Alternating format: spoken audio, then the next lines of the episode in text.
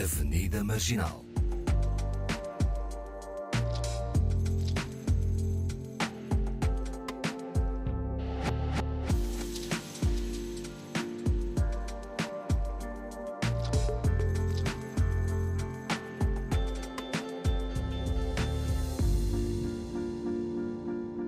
Avenida Marginal com Auani Dalva, Paulo Pascoal e Fernanda Almeida. Boa tarde a todos. Boa tarde. Está connosco Filipa Bossuet, que frequentou o curso de Ciências da Comunicação, mas desenvolve sobretudo o trabalho dentro da área artística, multidisciplinar. Utiliza performance, pintura, fotografia e vídeo experimental para retratar processos identitários, negritude, memória e cura, é o que eu li na biografia. Apresentou uma instalação no MAT, em Lisboa, interviu em espaços como o Museu de Artes de Sintra, Festival Rama em Flor, Festival Alcântara, Festival Iminente Lisboa e no mural 48 artistas, 48 anos de liberdade, no dia 10 de junho de 2022, nos Jardins do Mate. Vai estrear-se no espetáculo Pérola Sem Rapariga, com direção e encenação de Zia Soares, texto de Jamília Pereira de Almeida, em coprodução do Teatro Nacional Dona Maria II e SoulWing. Olá, Filipa. Obrigada. Olá. Por estares connosco no Avenida Marginal. Obrigada, eu é que agradeço. E a pensar nesta dualidade, ciências da comunicação e julgo que outras áreas também em que estás a formar-te, digamos assim, a arte está muito presente e estávamos aqui a pensar como é difícil a pessoa escolher uma carreira. Será que tem que escolher também? Eu começo por aí. Como é que foste encontrando este teu caminho? Sei que estás dedicada muito à área artística, mas ao mesmo tempo vais desenvolvendo outras competências, não é? Bem, eu acho que escolhas são interessantes a serem feitas na vida, até como forma depois de podermos viver aquilo que está predestinado para nós. Eu acredito muito nisso, acredito muito nos imprevistos. E então, quando penso em escolhas, penso em respostas que eu dou também ao universo para que as coisas aconteçam depois naturalmente ou então premeditadamente através dessas escolhas que eu faço. Então eu acho que a questão da arte e depois das outras áreas em que me formei, que não estão diretamente ligadas à arte, trouxeram-me aqui. E sobre isso eu acho que faz todo o sentido, apesar de inicialmente parecer que não. Atreves-te. Então o universo, olha, é por aqui que eu quero ir. Exato, agora vamos ver agora o que é que responde lá. Mas muitas vezes só experimentando é que tu te apercebes de facto se é aquilo ou não, não é? Por exemplo, outro dia estivemos aqui com dois jovens de 14 anos a fazer um pequeno estágio. E eu achei tão estranho, mas como é que com 14 anos, porque em Portugal normalmente fazes estágio na faculdade. Sim. Muito bem. E, portanto, eles eram do Liceu Francês. E no Liceu Francês, muito cedo começam a ter contacto com algumas ou empresas. Prática, é? Porque de facto acho que há uma ilusão. Porque é o Liceu Francês, porque... Não, porque eu acho que aqui em Portugal... educacional está criada de uma forma que se calhar não atrasa as pessoas. Basicamente, porque eu acho que é muito bem pensado. A partir do momento em que tu tens, por exemplo, a autorização para começar a trabalhar aos 16 anos, por que não começar esses estágios aos 16 anos? Dar essa possibilidade aos jovens. Principalmente se já forem áreas de curiosidade. Em Portugal é possível trabalhar a partir dos 16 anos? Sim. Olha, uma informação. A não ser que tenha mudado. Eu comecei a trabalhar aos 16 anos. Em 2000 era possível. Já podes ter empregos de verão. Mas sim. a trabalhar part-time. Não é exatamente, é um contrato. Não é. Já estou percebendo. Com um contrato, com tudo. Não é full-time. Mas depende do tipo de trabalho. É part-time. Por exemplo, sim, porque os empregos de verão, por exemplo, aqueles na praia, etc. Sim. Não, mas por exemplo... Na agricultura, no call center... Mas já na altura era com 16 anos. Não estás formada com 16 anos? Como é que... Pois, mas não precisas de formação para fazer call center. Bom, Filipa, eu tenho que ser eu a dar ordem nisto, porque como vês, eles são... Sim, mas estágio nessa altura acho que seria uma boa ideia, porque depois nós temos muito essa coisa de que há... Pronto, vais estudar, vais fazer isso e that's it. É isso, não fazes mais nada. Eu acho que é a questão, aquilo que estavas a dizer, Oni, que é a questão de como o ensino está orientado. Não há muita prática, há mais teoria. E depois nós saímos sem qualquer noção do que é o mercado de trabalho, porque não temos a componente da prática, que é super importante, porque só teoria chega um momento que bloqueia. Nós acabamos por bloquear por não ter essa componente do que é prático, do que é vida, do que é experiência. Aliás, para as duas coisas. Às vezes, na teoria, tu pensas que é uma coisa... Ah, isto não é para mim.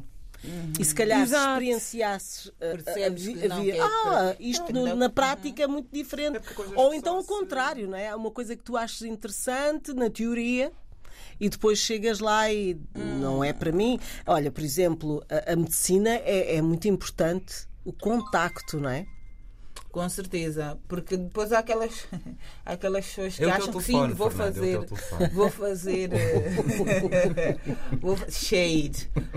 medicina, não sei o quê. Depois já não consegue operar o rato. Não consegue abrir ver sangue. O sapo. Exatamente, é isso. Operar o ratinho, abrir a rã. Portanto, é bom que essa pessoa perceba com alguma antecedência antes de... Né?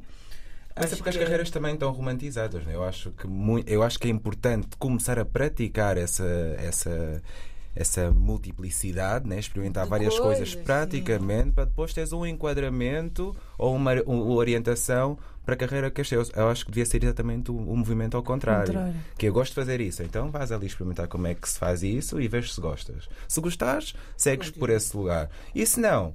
Tentas ver outras valências para perceber. Eu acho que devia ser exatamente ao contrário. É primeiro a prática e depois ganhar o recurso académico. Mas eu também com a academia tenho aquela minha resistênciazita, porque eu sou muito surrealista nisso. Eu sou do campo do Salvador Dalí. Apesar da minha megalopsiquia também, gosto muito de ir para além. Mega quem? Megalopsiquia. Tradução. Que é de alguma forma, querer pensar em mim sem barreiras, sem limites. Okay. Eu acho que, por acaso, no meu caso, agora sobre esse termo que apresentaste e sobre escolhas e sobre orientação, eu acho que a orientação dos meus pais foi importante para eu ter esse lugar de permitir experimentar. Uhum. Permitir ser para além daquilo que a academia me diz que eu tenho que ser, visto que me formei em X coisa. Mas depois, obviamente, que existe toda uma estrutura que nos diz constantemente que, para além da academia, que é muito maior, que nos diz que temos que seguir uma carreira que é linear e que é de muitos anos. Mas eu acho que, no meu caso, o que aconteceu foi mesmo as escolhas. De como as escolhas e depois aquilo que foi acontecendo, que são as circunstâncias da vida, me levaram a experimentar coisas novas. Por exemplo, a arte. Eu já queria ser artista, porque eu queria ser designer de moda quando era mais nova. Aliás, quando entrei no secundário, porque antes ainda queria ser escritora, portanto a arte sempre... Dias de passagem que a Filipa está aqui super bem vestida, portanto nota-se que tem obrigada, algum rigor e bom gosto. mas pronto, eu queria ser designer de moda e então fui para o secundário tirar artes visuais e depois percebi que não seria esse lugar, precisamente porque a minha mãe sentou-se comigo e disse: olha, tu não cozes, não fazes nada. Minha filha, eu acho que podes tentar ver outras coisas que gostes de fazer. Por exemplo, tu gostas muito de comunicar, não é? Tu falas muito, tens sempre opinião, tens sempre o que dizer. Por que não? Ciências da comunicação, jornalismo. E foi assim que eu fui para jornalismo. Mas a arte sempre esteve presente na minha vida, não só por causa dos meus pais, que são artistas, mas por causa dos meus irmãos, que consequentemente também são artistas. Mas pronto, acabei por ir para Ciências da Comunicação, saí dessa área em termos de formação e só voltou na pandemia, quando eu parei. Então é sobre isto que eu queria falar, sobre a questão das escolhas, de como também tem muito a ver com as circunstâncias da vida. Obviamente que tenho todas essas referências que referi, mas depois surge a pandemia da Covid-19 e faz-me parar. Parar ou não parar. Eu gostava de falar disso. Ou não parar, a criar alternativas e que foi, neste caso, dentro da arte, não é? Eu gostava que falasses neste teu projeto que depois acabou por ser uma instalação, a instalação que eu fiz referência no MAT, não é? Ou não? Exatamente. Mancaca kadi. Tu não sabes nada. Kondako. Mancaca. Não sei o que é quer dizer, Mancaca, quase, né? Mancaca kadi kondako. Kondako. Kondako. Essa tem que haver uma fluência na Mancaca kadi kondako. Mancaca kadi kondako. Que quer dizer, não há uma tradução literal, mas é uma expressão em Kikongo que quer dizer, fala sobre imprevistos. Okay. Tudo aquilo que acontece na nossa vida e que nós não estamos à espera, que não está planeado, mas que depois, quando acontece, faz todo o sentido. É serendipity em inglês. E depois vem mais um conceito. Serendipity. Ok, Paulo, hoje estás on fire. Não, serendipity. Isso aqui hoje é só. Dormi 12 horas. Eu ainda estou no Kikongo. Eu espero que os ouvintes estejam com uma caneta só a anotar expressões. Palavra de Macaca kadi kondako é mais importante do que serendipity, malta. Kikongo é muito mais importante e valioso para nós. E este é o título do trabalho que fizeste? Sim, porque, como eu estava a dizer, na pandemia. Eu tinha ainda alguns materiais de artes visuais do curso que tirei no secundário e comecei a pintar muito sem noção daquilo que poderia surgir e depois de repente percebi que sabia pintar e que fazia ali alguma coisa e que tinha que dar continuidade àquilo, não só por perceber que estava a correr bem, mas por começar a sentir que eu desejava e necessitava daquele exercício de pintar. E depois, antes disso, eu ainda tinha um canal no YouTube onde eu falava sobre o meu dia-a-dia, sobre a minha visão do mundo e de tudo aquilo que está ao meu redor.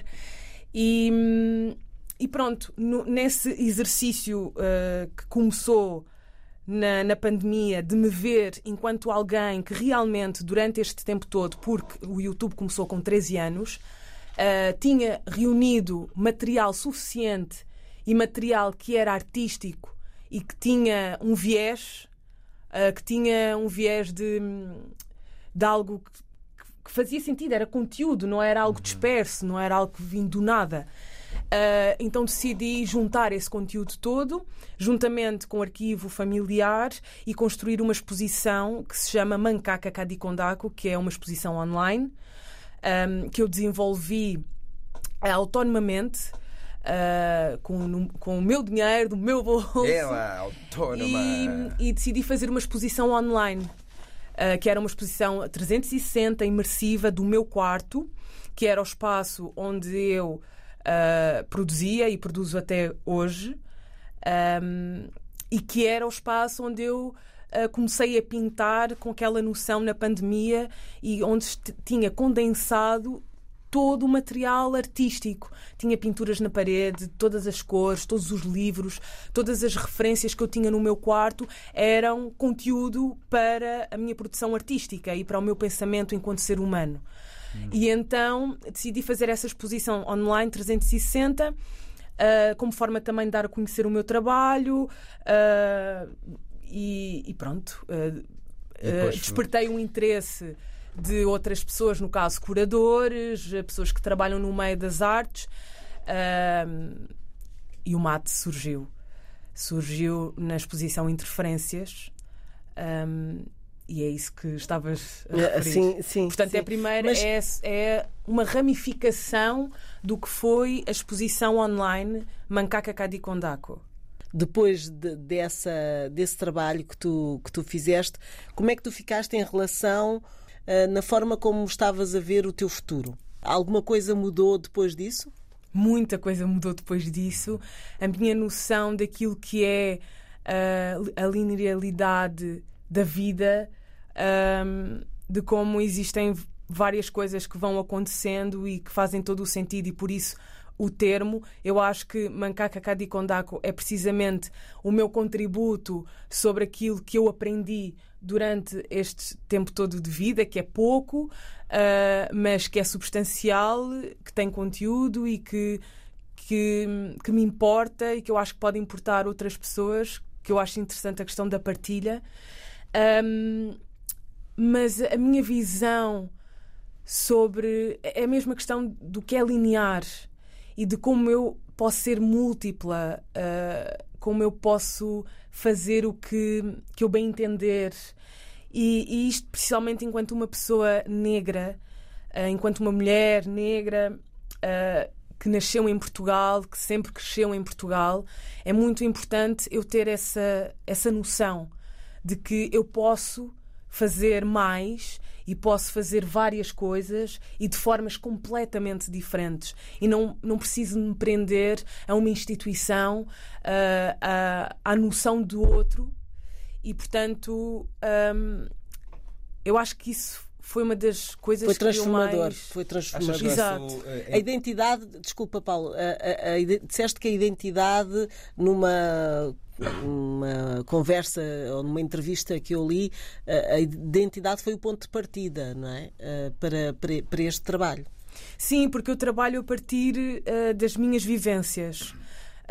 Eu até costumo dizer que trabalho a partir das minhas vivências, muito influenciada por Frida Kahlo, que eu sou a pessoa que melhor me conhece. Então, por que não trabalhar sobre as minhas vivências? E por que não trabalhar com aquilo que sempre foi...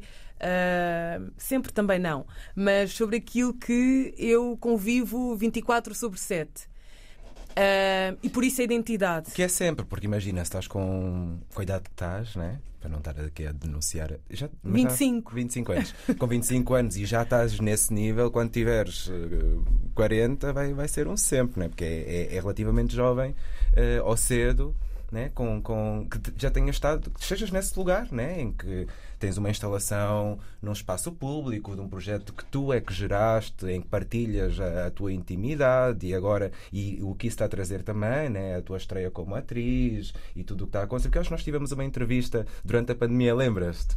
Estava a morar com a Jacina Catar Moreira e tu ligaste-me uma vez, estavas a trabalhar com uma plataforma. Exato, porque entretanto, na pandemia aconteceram tantas coisas que eu até...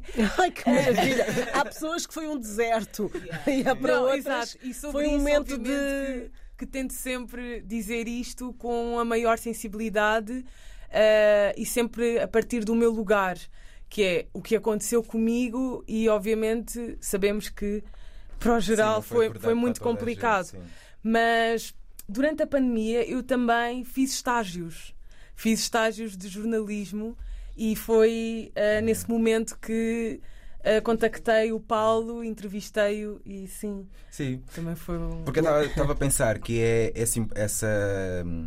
super inspirador para já, porque ofereces também a possibilidade, lá está, dessa multiplicidade, né, das pessoas poderem se mover e escolherem coisas diferentes, tenham ou não a experiência na área. Acho que isso é muito importante, né? Para nós também como comunidade, porque lá está, mesmo quando te focas só numa carreira, não é linear, porque tens um sistema que te diz que não podes, que não tens acesso, que não vais e não sei o quê. Então, de repente também... Podes ascender até um certo lugar e depois... Pronto. Eu acho que essa narrativa que tem que ser trocada, que é exatamente a que a Filipa está a trazer para nós, que é esse lugar de eu escolho, eu quero fazer, eu faço, sim. Que está também para mim associada à questão da autoestima, né? E tu só consegues chegar a esse lugar com 25 anos porque realmente vens de um lar em que isso foi-te passado, né? Eu acho mesmo interessante o que estás a dizer, porque sobre aquilo que é orientação à autoestima também é importante não romantizar, precisamente por causa da pandemia, aquilo que estávamos a falar, mas também não romantizar a questão da precariedade, de como estas iniciativas autónomas próprias surgiram, que foi muito num lugar de eu entender que não tinha espaço para apresentar o meu trabalho, e porque estamos num sistema, pelo menos eu vejo dessa forma e sinto dessa forma, que não te permite ganhar experiência. Tu surges quando já tens experiência. Uhum. E então pensar nisso leva-me à questão de como é que eu entro para o mercado. Eu entrei de forma autónoma, não é porque eu decidi que seria por forma autónoma. Eu entrei porque não tinha outra opção. Obviamente que essa podia ser uma opção, mas infelizmente no meu caso foi essa. Eu não tinha opções e tinha que fazer alguma coisa por mim. E então decidi fazer isso. Obviamente que depois tem muitas consequências na minha autoestima, na noção que eu tenho sobre mim e sobre as minhas capacidades, mas é importante não descurar que há essa precariedade. Sim, há situações e situações. Mesmo às vezes trabalhando, mesmo às vezes com experiência e com... Também, por exemplo, eu sinto, né? E de ouvir também, por exemplo, outros performers falar, que é essa pouca possibilidade de experimentar, de errar, que pessoas racializadas não têm, porque as outras pessoas têm essa possibilidade. Mas ele não tem experiência. Não, mas ele vai fazendo, ou ela vai fazer, principalmente eles, vai fazendo e ele vai aprender, não sei o quê. Eles não negros, né? Sim, dizer. Sim, eles não negros, pessoas não racializadas, que depois quando chega a vez das pessoas racializadas é muito, mas ele teve essa oportunidade e não aproveitou. Sim, a outra pessoa teve 10.500 oportunidades até conseguir fazer bem. Então nós temos a exigência, quando temos a oportunidade, sem ser, como a Filipa disse, sem sermos nós a ir por vias mais precárias e criar os nossos próprios espaços e as nossas próprias coisas. Quando há essa oportunidade, é uma oportunidade que tu tens que ser excelente. Claro. Eu sinto sempre que tenho que ser, agarrar as oportunidades com toda a força que eu tiver. Porque não vai aparecer porque não vai aparecer muitas, e tenho que ser sempre incrível, maravilhosa e dar tudo o que tenho e não tenho. E sei perfeitamente que isso é um padrão, e que isso é uma questão muito complicada, que afeta muito a nossa autoestima. Então é importante também pensarmos como a autoestima faz, a importância da autoestima neste processo todo. E é isso que estavas a dizer também, Paulo, que é muito importante nós termos noção que a autoestima realmente tem que ser trabalhada e é um elemento primordial para conseguirmos, nós, pessoas racializadas, permanecermos neste mercado que é tão injusto e que faz com que nós tenhamos que dar o que temos e o que não temos, o quão desgastante isso é. E no meu trabalho eu tento também aplicar a reflexão e a noção do espaço e de si próprio como forma de obter autoestima e de chegar àquilo que eu chamo de cura. Uhum. Não é? Que é cura através do entendimento, cura através da informação, cura através do movimento, da movimentação, do progresso e autoestima, não é? A autoestima que a movimentação nos dá. A noção sobre aquilo que podemos ou não fazer e da experiência e da prática nos pode dar. A autoestima é a gestão da tua autocuradoria. Exatamente. Meu Deus, Paulo. Paulo é incrível. Do meu jargão. Mas eu agora, queria falar sobre esta experiência teatral, não é? Como é que ela acontece e o que é que nós vamos poder ver? Como é que estás a trabalhar este projeto? Bem, é a primeira vez que eu falo assim sobre este projeto e ainda estou meio a navegar. Navegar não é uma boa palavra. Eu ainda estou meio a entender tudo o que se passou. Foi brilhante. Porque nunca me vi... Obrigada, Alani. Nunca me vi atriz. Sim, porque a atriz é a irmã. Porque a atriz é a minha irmã. Entendemos que a atriz é a irmã, que é a Cirila. Não, mas também não é Bossuet. Porque a atriz é a minha irmã. Mas é porque é que é conhecida, né? Tuas irmãs é Cirila Bossuet? Não, eu que sou Filipa Bossuet, Paulo. Acabou de me cair uma ficha. Não, vocês são muito bem educadas, desculpa lá. Muito bem formadas. A Cirila é incrível. Eu não. A Cirila é... O quê? Tu não conheces? Não conheces? Não. Não. Temos que trazer a Cirila aqui. Também acho, concordo. Mas voltando, este processo tem sido assim. Ainda estou a refletir sobre tudo o que aconteceu. E o que é que aconteceu? E como para é que surgiu? A Lani dizer que ela brilhante. Foi brilhante. O que é que, onde é que estava? Isto também é a interpretação da Lani. Atenção, não, mas ela viu. Ela viu e esteve presente também. Onde? Eu vi todo o processo. A peça Pérola Sem Rapariga estreou em Alcanena e depois foi para São João da Madeira, dentro do Odisseia Nacional, do Teatro Nacional Dona Maria II. Era suposto acontecer na Casa Grande, né? Pronto, pois. Aconteceu o Odisseia, então estão a levar várias peças para vários espaços a nível nacional. E eu vi uma Filipa Bossuet muito brincalhona, muito, muito menina e tal, e não sei o quê, que quando chega ao palco é um monstro. Isso, pronto, agora ela vai ficar toda encabulada, mas foi o que eu vi, porque eu estava, tá bem, é mais uma. Tá aqui, tá a brincar, tá a levar isso. Estou a saber isso agora. Mas depois, e aí temos que dar. Estamos aqui a falar com uma mestrada em teatro. Exato. Né? Então, pelo amor de Deus. Não é mas depois também temos que dar a César o que é de César. Excelente trabalho da ensina. Porquê é que não pode ser o Amadeu ou Aires de Menezes? Porque a expressão é essa, amor. Como chegou? Como surgiu? Como é isso? Vocês é só terminar aqui que temos que dar a quem de direito as suas flores, que é a Zia Soares, que fez um trabalho. A Zia Soares é quem ensinou a peça, fez um trabalho excelente. Não sei qual é a magia, mas que resultou muito bem, porque foi buscar o lado atriz dela muito forte, muito, muito bonito.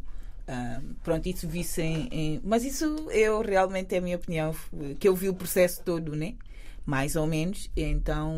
Então é suspeita, então? Sim. Quando vamos poder ver? A Filipa explica. Vai responder.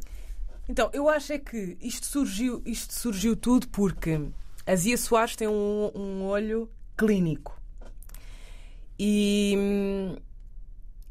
isto também, daquilo que ouvi da Zia Soares, fui convidada porque tenho o meu trabalho exposto. E mais uma vez a questão da autonomia sobre aquilo que eu vou fazendo e publicitando, porque eu própria é que faço o marketing do meu trabalho e ele está, modéstia à parte, bem exposto nas redes, pelo menos para quem tiver interesse em ver e perceber o que é. E a Zia viu o meu trabalho, estava à procura de pessoas que não eram atrizes. E que tivessem a trabalhar mais nessa... E que tivessem a trabalhar nas artes visuais. E então contactou-me nesse sentido. Esta produção da Pérola Sem Rapariga foi uma produção feita ao longo dos ensaios, ou seja, a peça de teatro foi construída ao longo dos ensaios. Então, quando a Zia Soares convidou-me para fazer parte, não havia... grandes coisas construídas. Ela tinha uma ou duas referências sobre uma fotografia de uma mulher negra que tinha sido fotografada por um homem branco em 1900 e troca ao passos, e aquilo que a despertou naquela fotografia foi o olhar daquela mulher. Como aquela mulher, mesmo sendo fotografada por um homem branco, ela tinha...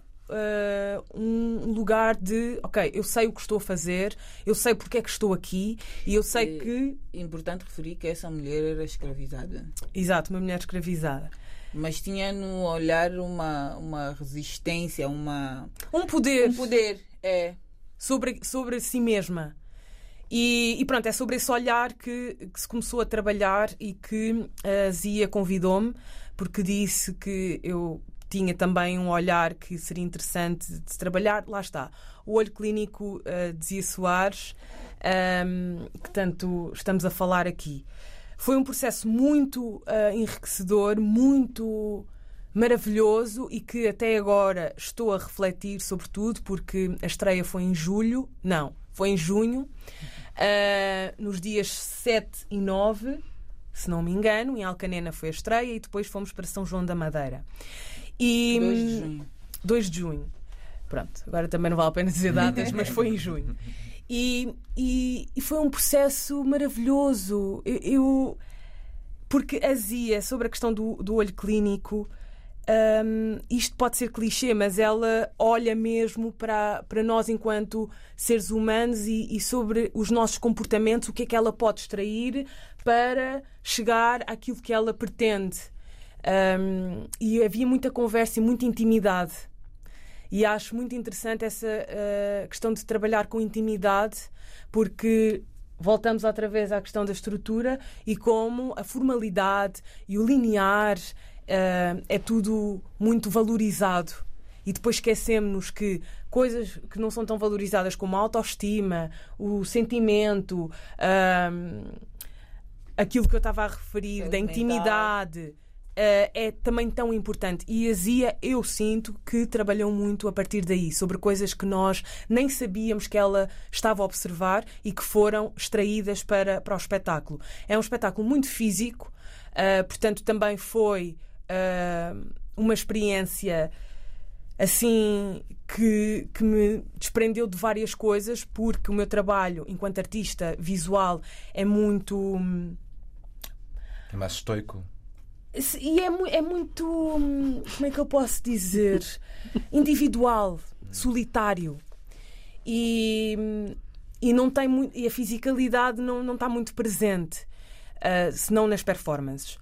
Mas daquela forma que a Zia traz ao ponto de nós ficarmos exaustos, não, exaustos e com raiva de nós mesmos e raiva dela, e de repente já não queremos ver mais e já não conseguimos mais, e esse limite é que ela quer, e quando chegamos ao limite nós percebemos, é um PT. Depois da raiva é isto. Quase um PT. Exato, quer dizer, um PT também é catártico, né? É uma catarse. E então foi essa experiência física e psicológica que me transformou completamente, e que vou já dizer, nem sei se posso, temos já uma nova data em novembro. Não posso dizer onde, mas em novembro vão poder ver a Pérola Sem Rapariga em Lisboa. Ah, que bom. Mas é uma peça que desperta muito isso das atrizes durante o processo, porque nós depois chegamos ao palco e estamos preparadas para aquilo, e isso também é muito interessante, pensar na diferença, se calhar, entre a performance e o teatro, como no teatro... Que é uma coisa que eu também não entendo haver diferença, porque eu acho que as pessoas pegaram muito nessa palavra, performance, para fazer coisas meio termo. Coisas que não têm muita exigência. Eu não vejo dessa justificar. Eu não vejo dessa forma.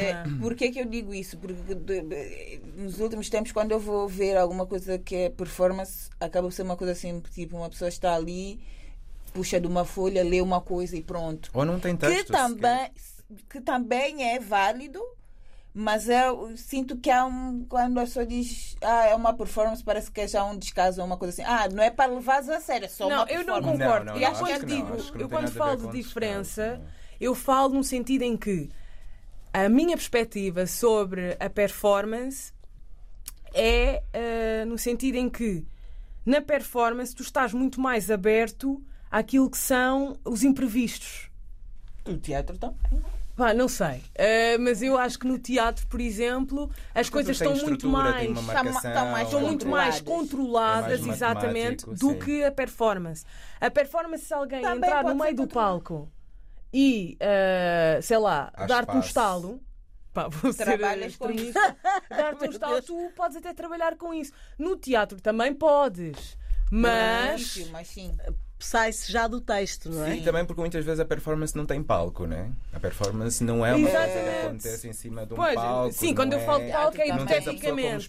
Como espectador, tens a pessoa como peça site específica, também é um pouco performance nesse sentido, que não é num palco tradicional, é num sítio específico.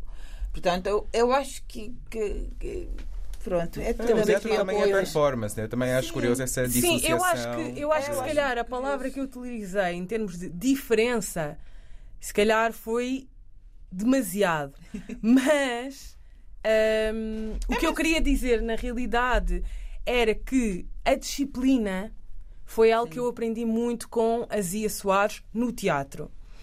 Que foi a questão... Eu, enquanto artista autodidata, pensar na disciplina é ainda um exercício a se fazer. Não que eu não tenha disciplina, porque eu tenho muita disciplina, mas existem várias formas de se ter disciplina. E a Zia ensinou muito como essa disciplina pode-se transmitir depois, no momento em que o trabalho é apresentado. E acho que esse... O trabalho que eu fiz na Pérola Sem Rapariga trouxe muito mais sobre a disciplina também. E tenho refletido muito sobre isso e adicionado muito à disciplina que eu já tinha enquanto artista visual.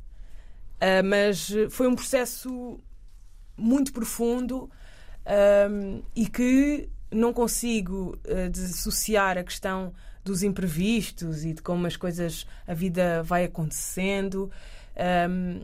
E pensar que o convite da Zia surgiu num momento que eu precisava mesmo que aquilo acontecesse, por questões pessoais até, principalmente, é bem interessante, porque eu gosto de fazer essa mistura entre aquilo que é pessoal e aquilo que é profissional e de como o profissional pode ser um reflexo do pessoal e vice-versa, e vice-versa. Né? Então é isso que eu posso dizer sobre a Pérola Sem Rapariga, porque ainda estou nesse lugar de reflexão. A digerir, exato. Muitos parabéns e bem-vinda. Obrigada. Temos a atriz. Bem-vinda foi bem, porque realmente o teatro é uma loucura. A arte é uma loucura. Uma loucura boa e má ao mesmo tempo, mas o teatro... Mais boa que má. Pronto, eu prefiro agarrar-me. Depende do contexto. Mas isso tudo... Toda esta experiência, achas que são tudo instrumentos para o futuro? Porque, de facto, está o campo em aberto sobre o que é que queres. Aquela pergunta, o que é que queres ser quando fores grande?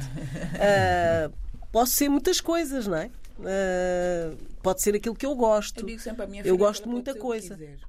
Pois, podes ser. Desde que consiga pagar as contas dela quando crescer. Ah, já estás a pôr um entrave. Isso já é outra questão, que dentro da nossa sociedade existem várias questões sobre isto, não é? Mas é aquilo que nós fazemos, mas é verdade, ela o sonho da estabilidade financeira. Exatamente. Sim, o que é que comanda a vida? O dinheiro. A estabilidade. Não só. Também. Tentar encontrar esse equilíbrio entre aquilo que nós gostamos de fazer e o que nos dá prazer e a estabilidade para seguir esse sonho é difícil. E é um desafio muito grande em Portugal. Muito grande, principalmente para artistas. Muito grande, mesmo. É. Sim. Sinto isso. Há uma precariedade grande. Há uma precariedade absurda em vários níveis, que depois ainda se agrava quando se trata de pessoas racializadas, mulheres, LGBTQIA+, etc. Mais. Só piora. É, cada minoria, né? Cada imposta é mais um motivo para ser excluído do mercado no mercado de trabalho. Mas também é possível, malta, porque estamos aqui, somos multitasking, super. Mas eu hoje sou um bocado negacionista. Pessimista. Eu acho importante, na verdade, dar esse